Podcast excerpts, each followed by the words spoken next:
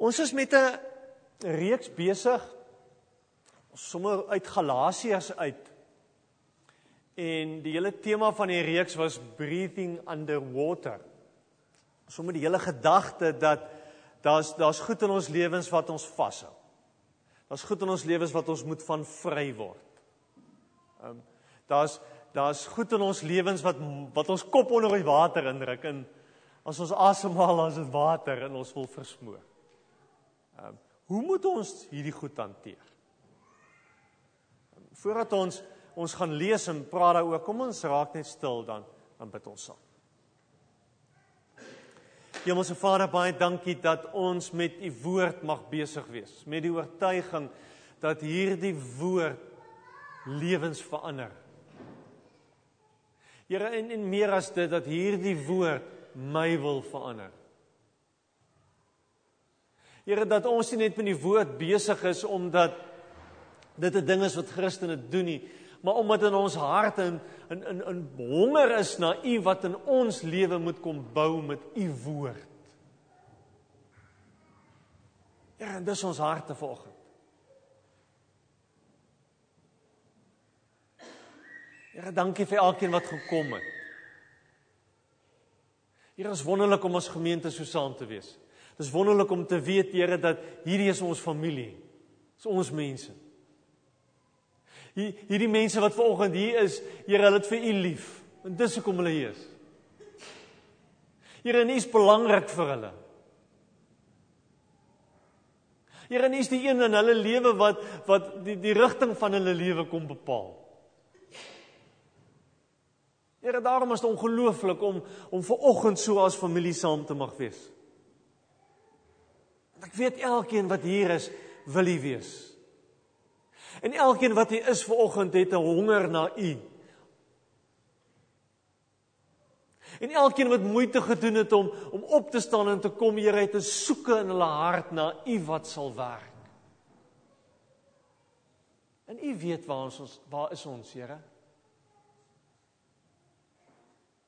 En U weet wat ons nodig het. Gees van God, wil U deur die woord in ons lewens kom werk. Amen.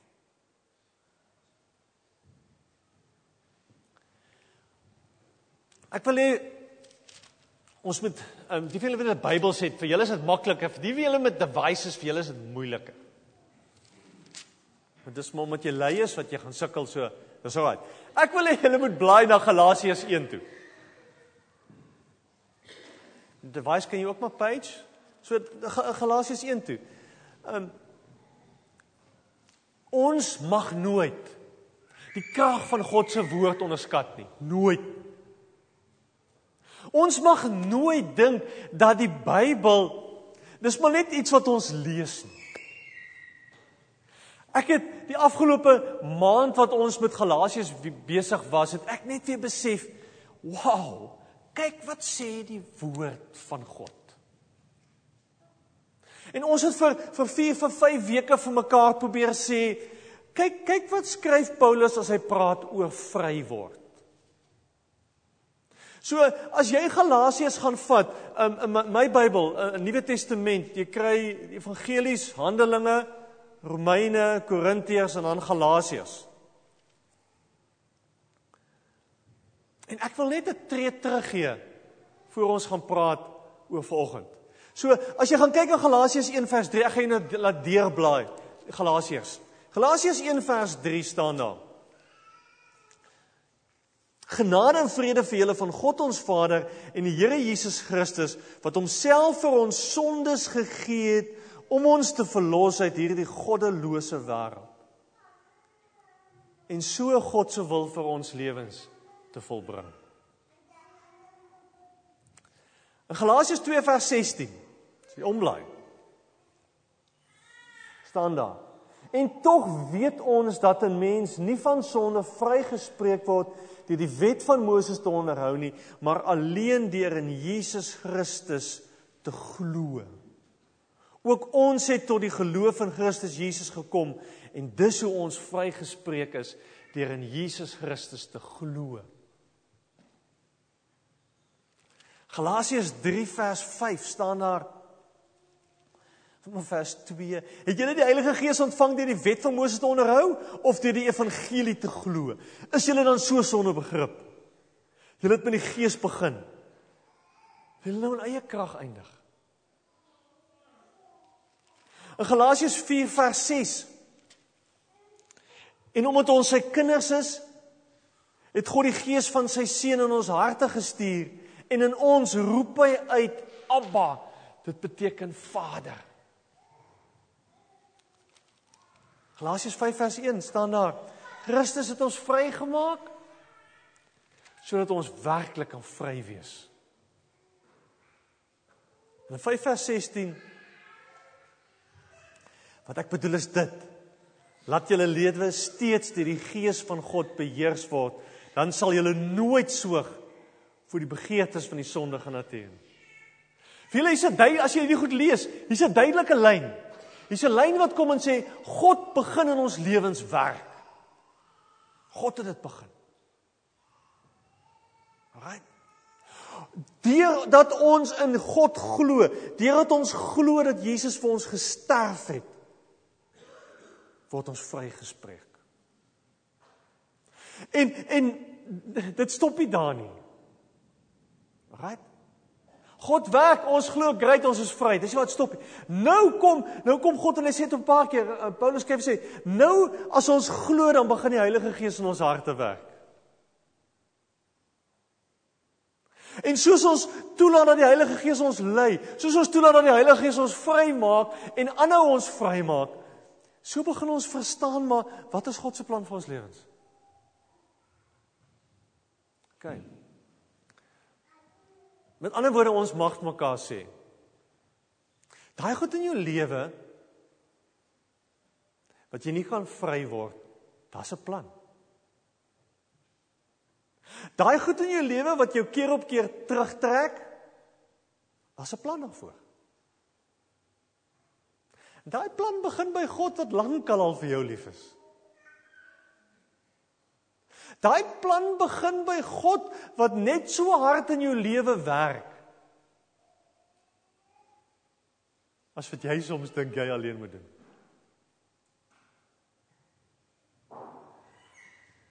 En op 'n manier moet ons mekaar sê vir ons is die uitdaging want want ons moet net so hard werk om vry te bly. Wat is die uitdaging vir ons? God werk en God sê deur sy gees werk hy. Wat moet ons doen? Kom ons gaan lees. Galasiërs 5 vers 22.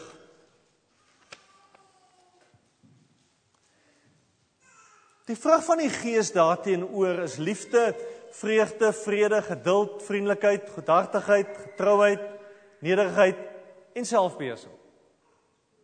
Teen sulke dinge het die wet niks nie. Die wat aan Christus Jesus behoort, het hulle sondige natuur met al sy hartstogte en begeertes gekruisig. Ons lewe deur die Gees. Laat die Gees nou ook ons gedrag bepaal. Nie verwaand wees, mekaar uittart of op mekaar afgunstig wees nie. Medegelowiges, as iemand in die een of ander sonde val, moet julle wat julle deur die Gees laat lei, so iemand in 'n gees van sagmoedigheid reghelp. En pas op, jy kan self ook in versoeking kom. Dra mekaar se laste en gee op dië manier uiting aan die wet van Christus. As iemand hom verbeel hy's iets en hy's niks, bedrieg hy homself. Laat elkeen sy eie doen en late ondersoek. As dit goed is, kan hy daarop trots wees sonder om dit met die van 'n ander te vergelyk. Elkeen sal rekenskap moet gee oor wat hy gedoen het. Iemand wat onderrig ontvang in die woord van God, moet sy leermeester laat deel in al die goeie wat hy het. Moenie hulle self mislei nie. God laat niemand hom spot nie. Wat 'n mens saai, dit sal hy oes. Wie op die akker van sy sondige natuur saai, sal van die sondige natuur dood en verderf oes. Maar wie op die akker van die gees saai, sal van die gees die ewige lewe oes. Laat ons dan nie moeg word om goed te doen nie. Want as ons nie verslap nie, sal ons op die bestemde tyd ook die oes insamel. Solank ons die geleentheid het, moet ons dus aan almal goed doen, veral aan ons medegelowiges. Nou 'n baie interessante deel van die boek. Kyk op daai stadium dit so gewerk. Paulus het nie die boeke geskryf nie. Hy het dit vir iemand gedikteer. En dan dan het die sekretaris dit nog geskryf wat Paulus geskryf het. Heel waarskynlik um, op daai stadium was Paulus al 'n ou man. Of van van die ouens wat hier beskryf sê heel waarskynlik het Paulus bietjie met sy oë gesukkel. So hy kon nie mooi sien nie. Nou baie interessant hoe sê Paulus. Van hier af skryf ek eiehandig. Kyk net die groot letters. So heel waarskynlik was hy al oud so die ouens wat die brief gelees het het gesien hier iemand anders geskryf. So dit was Paulus Ons weet hy was geleerd, so dis nie dat hy nie geweet het hoe om te skryf nie, maar dalk was hy oud en bietjie blind so. Dis hoekom hy groot skryf. So jy groot kan sien. Nou luister wat sê hy. Daardie eh, van hier af skryf ek eiehandig aan julle. Kyk net die groot letters. Daardie mense wat so daarop aandring dat julle julle ook moet laat besny, wil net uiterlik 'n goeie indruk maak sodat hulle nie vervolg sou word ter wille van die kruis van Christus nie. Al het hulle hulle laat besny. Onderhou hulle self nie die wet van Moses nie. Maar hulle wil net hê dat julle julle moet laat besny sodat hulle kan roem oor wat met julle liggaam gebeur het. Maar wat my betref, mag God verhoed dat ek ooit oor iets anders roem as oor die kruis van ons Here Jesus Christus. Wanneer die kruis is die wêreld vir my dood en ek vir die wêreld. Vir mens besny is of nie is nie van belang nie maar dat jy 'n nuwe mens is. En almal wat volgens hierdie beginsel leef, die ware Israel, mag God aan hulle vrede gee en barmhartigheid bewys. Niemand moet dit vir my verder moeilik maak nie want ek dra al klaar die littekens van Jesus aan my liggaam. Die genade van ons Here Jesus Christus sal by julle gees wees, broers, medegelowiges. Amen.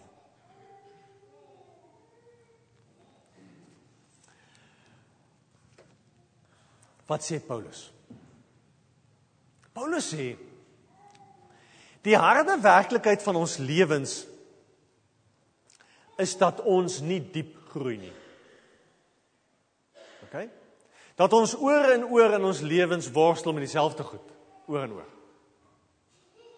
Dat dit dieselfde goed is wat jou die heeltyd afhou. Dat dit dieselfde goed is wat maak dat die Here ver van jou voel.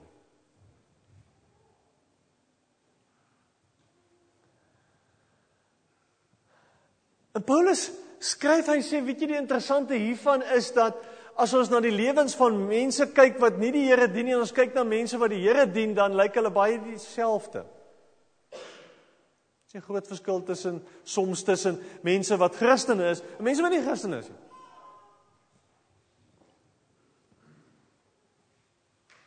In baie keer in jou eie lewe was jy al op daai punt wat jy gewonder het, maar hoekom verander ek nie? Hoekom worstel ek met dieselfde goed in my lewe? Hoekom help God? Hoekom kom ek nie vry nie? Ek weet nie of jy al op daai punt in jou lewe al was wat jy gedink het, maar weet jy, die verhouding wat ek met die Here het, iets is mis nie. Something's missing.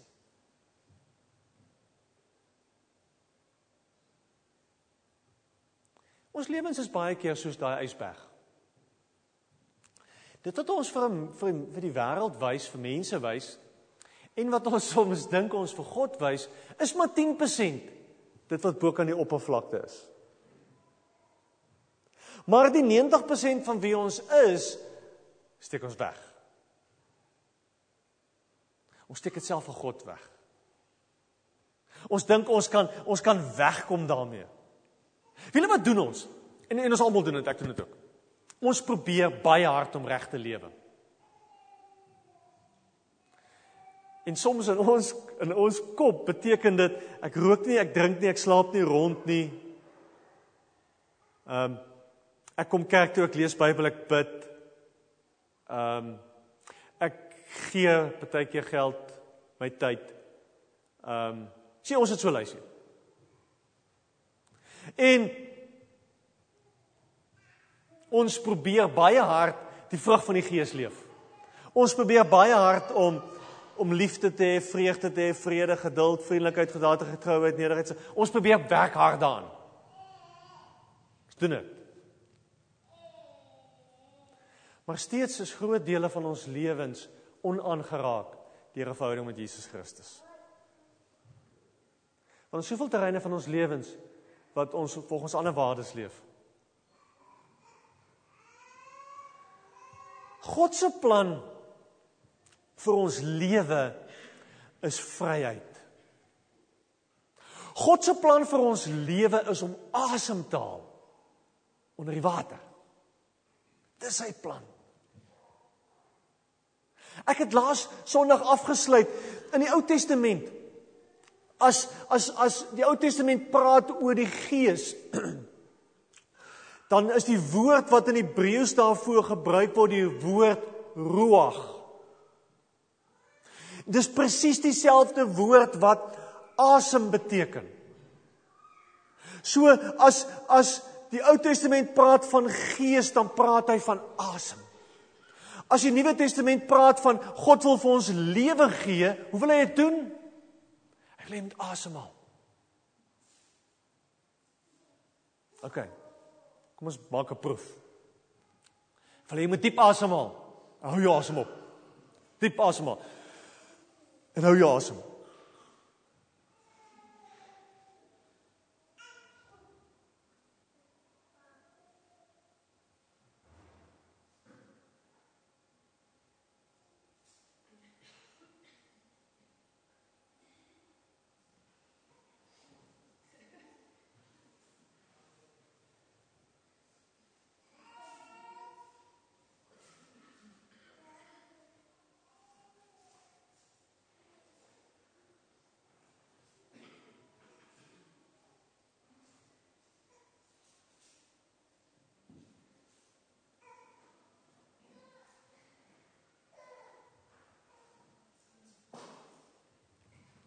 Sien jy, ou kan nogal 'n rukkie jou asem ophou. Maar net vir 'n rukkie. Sien ons ons doen dieselfde in ons lewens. Ons probeer. En dan kom jy agter jy kan nie. Jy het asem nodig. En dis wat dis wat die Here kom sê. Dis weet jy jy kan so hard op jou eie probeer en jy gaan 'n ruk dit reg kry. En jy gaan inspring en swem onder die water en jy gaan jou ruk jou asem ophou op op en dan weer op gaan boontoe en asemhaal. Maar dit is nie genoeg nie. Daar's meer wat die Here vir ons wil gee. Hy sê dit interessant in Galasiërs 3 vers 5 sê hy dit soos volg. Hy wat julle met die Heilige Gees toerus en kragtig onder julle werk, doen hy dit om hulle wet onderhou of omdat julle evangelie glo? God se Gees werk in ons. In 4 vers 6 het ons gelees, dis hierdie Gees van sy seun wat in ons harte gestuur is en in ons harte roep hy die Heilige Gees, Abba Vader. In 3 in 5 vers 16 sê hy dit. Wat ek bedoel is laat die Gees julle lei, laat die Gees julle beheers. God se asem. Jy gaan nie die maskers breek as jy nie Gees gaan toelaat om jou lewe te verander nie. Gaan nie. Jy gaan nie loskom as die Heilige Gees nie gaan toelaat om jou te lei nie.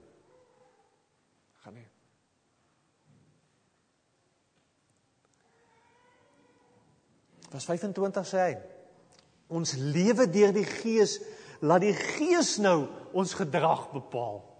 Want weet julle ons dink baie keer as ons met die Heilige Gees dink, dan dink ons, weet jy, dis hierdie diep ding. Dis half hierdie geestelike ding en iets diep moet regkom. Paulus sê, "Yes, maar jou gedrag moet verander. Jou gedrag bepaal."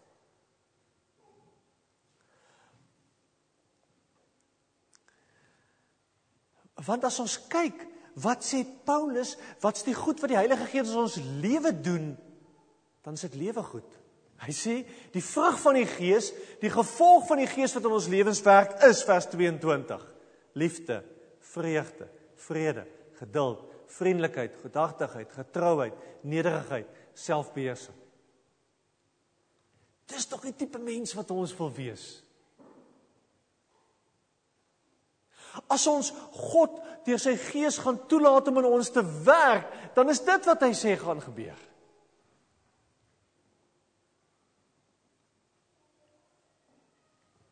As jy nou jou eie lewe kyk en vir jouself vra maar watter watter van daai vrug is waar van my? Dan is dit soms 'n goeie aanduiding om te sê maar in watter mate leef ek al oorgegee aan die Heilige Gees die heeltyd?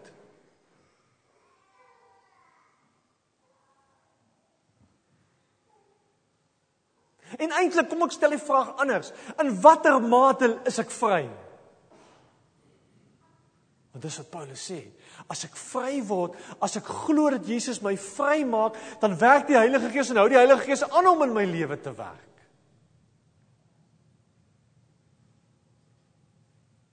Hoe bly ek vry? Weet jy die een ding wat ons wat nou ons maar groot geword het op die platteland en op die plase en so aan weet is groei vat tyd. En dis soms dis soms die groot krisis met ons lewens. En dis die belangrike punt wat ons in ons geloof mis dat vir groei het jy lank pad gehoorsaamheid nodig. Daar's nie quick fixes nie. Daar's nie vinnige resepie wat jy volg nie. Israel trek vir 40 jaar deur die woestyn. Vir 40 jaar werk die Here in hulle lewens om hulle die volk te maak wat hy wil hê hulle moet wees. En dan is nog steeds 'n klomp van hulle wat dit nie reg kry. Jy wil vry word. Jy wil vry bly. Jy bereid is om die lang pad te stap. As jy in as jy 'n verhouding met die Here wil hê waar waar waar na vrug in jou lewe is, as jy moet jy bereid is om die lang pad aan die Here gehoorsaam te wees. Dis nie quick fix nie. Daar is nie so iets nie.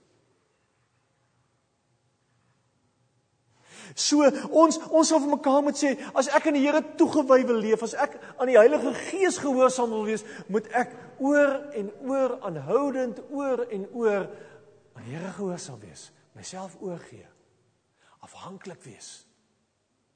Myself aan die Here toewy. Vashou aan die Heilige Gees, die woord vasgryp, die woord in my lewe inbou, oor en oor en oor. Dis nie 'n towerstaf nie.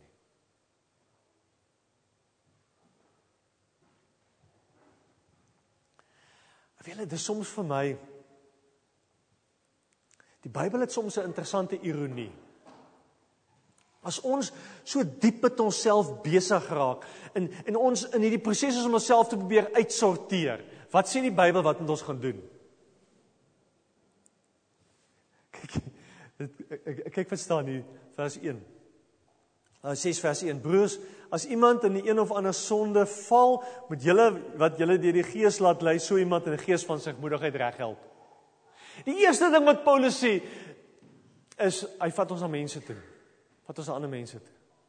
Dit is ongelooflik. Ons dink baie keer, weet jy, as ek myself moet uitsorteer, los my net uit. Sê, en, en niemand moet naby my kom nie. Ek wil ek, ek gaan my eie ding doen. Ja, sê nee, dis hoe dit werk. Dis hoe die pad werk nie.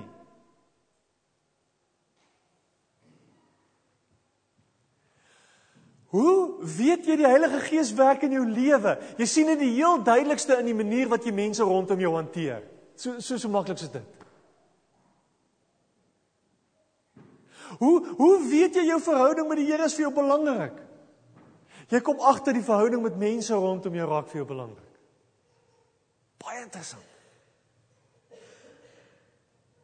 Ek kan nie sê ek dien die Here met alles wat ek het en ek hanteer mense soos ek wil nie. Ek sien hoe dit werk nie.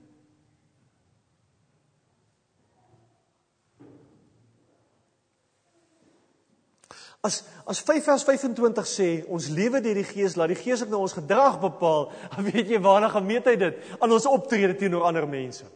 En hy sê drie baie interessante goed. Hy sê die eerste ding wat hy sê, vat eienaarskap vir mekaar. Jy is moontlik die ouens rondom jou se lewensredder. Jy Jy moet verantwoordelikheid vat vir jou vriende. Dis jou skuld as jou vriende nie vry word nie. Dis wat hy sê. Jy het 'n rol te speel daarin. Jy sê broers, susters, as iemand in een of ander sonde val, moet julle wat julle deur die Gees laat lei, julle wat nou sê julle het hierdie amazing verhouding met die Here, julle wat sê God is vir julle belangrik, so iemand in 'n gees van segmoedigheid reghelp. Kom ons wees eerlik. As daar een ding is wat ons bloeddruk opjaag, as iemand ons toe kom en sê, "Hm, ek het gehoor jou lewe Sapa goed hier reg. Ons dul dit nie. Ons het hierdie stuk trots op ons van wie die hel is jy om vir my iets in my lewe te kom sien. Paulus sê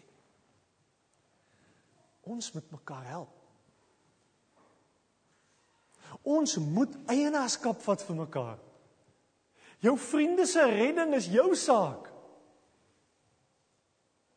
Jou vriende se worsteling en as dit sleg gaan met hulle is jou saak. Dis jou verantwoordelikheid.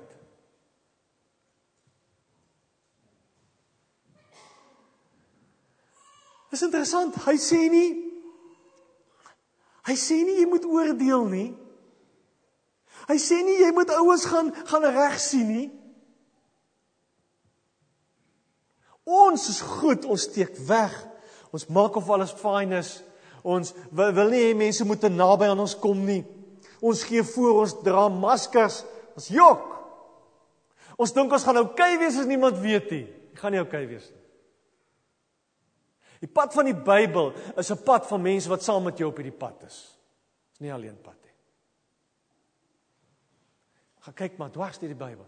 Oor en oor en oor. Ouens wat op hulle eie is, stuur die Here mense om te gaan help. Jy kan nie op jou eie nie. Vat eienaarskap vir jouself, vir mense rondom jou.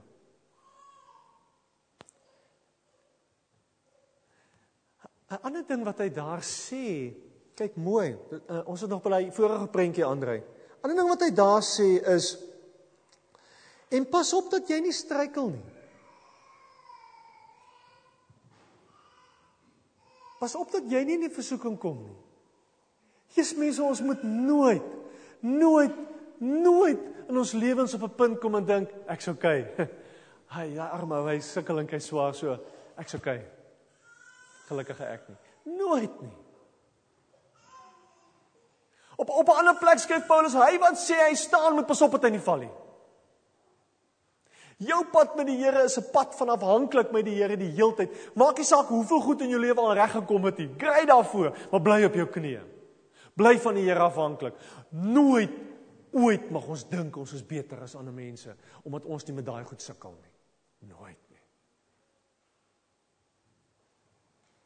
Vat eienaarskap vir mekaar. Die, die tweede ding wat hy sê vers 2. Dra mekaar se laste en gee op dië manier uitvoering aan die wet van Christus. Help ouens dra. Wie lees ouens is ouens wat swaar kry in ons gemeente? Wanneer laas het jy iemand hand om die skouer gesit en saamgestap? Dis dis wat dit beteken as ons sê die Heilige Gees maak ons vry.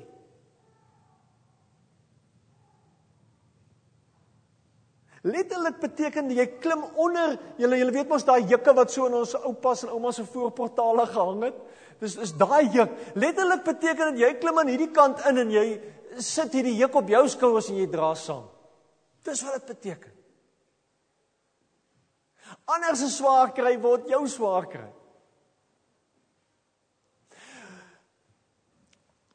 Wanneer laas het jy in die nag wakker gelê oor 'n pel van jou met wie dit nie goed gaan nie? Wanneer laas? Dis wat Paulus hiervan praat. Vers 3 sê hy: As iemand hom verbeel hy's iets en hy's niks, bedrieg hy homself. Weet jy as dit nie met jou swaar gaan nie, dank die Here daarvoor. Dis nie omdat jy great is nie.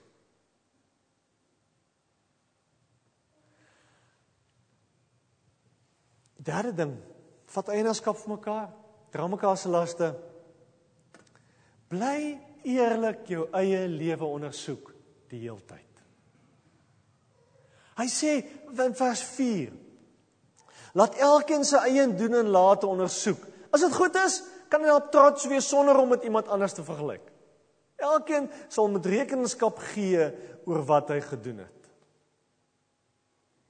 Elkeen van ons gaan rekenskap gee oor wat ons gedoen het.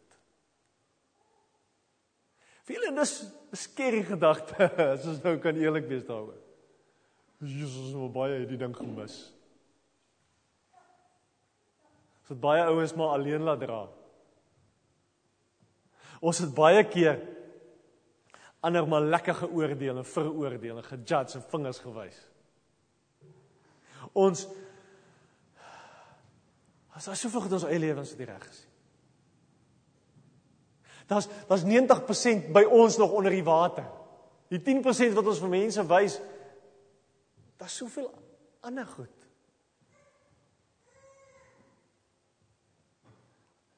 Paulus skryf verder hier van vers 7 af dan sê, weet jy in jou lewe is al goed wat jy saai en jy gaan dit oes. As dit goeie goed is, great. As dit sleg goed is, gaan jy dit oes. Dis hoe dit gaan wees. Gerekenskap moet gee daaroor. Want jy kan nie, ons kan nie vir God om die bos lei nie. Ons kan nie. Ek het sommer nou met die Ebola uitbreek lees ons nou maar interessant hoe hulle scans en goed wil opsit en en die scans gaan nou ouens se temperature vang en so aan. En ek het sommer by myself gedink, as God 'n scan opsit op ons lewens, wat sien hy? Sê hoe lyk ons vir hom as hy vanoggend na ons kyk? Wat dit is wat Paulus skryf. Hy sê ons lewens lê oop voor God. Dis niks wat jy kan wegsteek vir hom nie. Dis niks nie.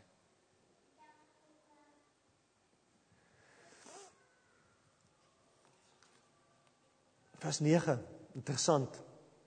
Hy sê laat ons dan nie moeg word om goed te doen nie. Want as ons nie verslap nie, sal ons op die bestemde tyd ook die oes insaak. Solank ons die geleentheid het, moet ons aan almal goed doen. Veral aan ons medegelowiges. Interessant wat hy daar sê. Paulus sê moenie ophou goed doen nie. Hou aan en hou aan en hou aan om goed te wees vir mense. Ons ons het vir mekaar op op die kerkraad gesê, "Wiele, ons wil 'n gemeente wees waar mense tuis voel. Ons wil familie wees." En ek weet soms is dit die heel moeilikste om vir jou familie goed te wees omdat jy hulle so goed ken en al hulle foute ken. Maar ons moet vir mekaar goed wees en ons moet aanhou om vir mekaar goed te wees. Hoe hoe kan jy ver oggend hier sit en weet, wow, die Heilige Gees is my besig om my vry te maak van 'n klomp goed. Wees goed vir ander mense. Ryk uit. Gee om. Dra laste. Hou op judge. Hou op dink jy's beter. En dan gaan jy in jou lewe agterkom maar wow, hier's 'n stuk liefde wat groei. Hier's 'n stuk vreugde in my lewe oor oor ander mense. Ek het ek begin vrede kry oor goed. Ek het skielik geduld. My hart raak goed begin getrou raak aan God en sy woord. My verhouding wat ek met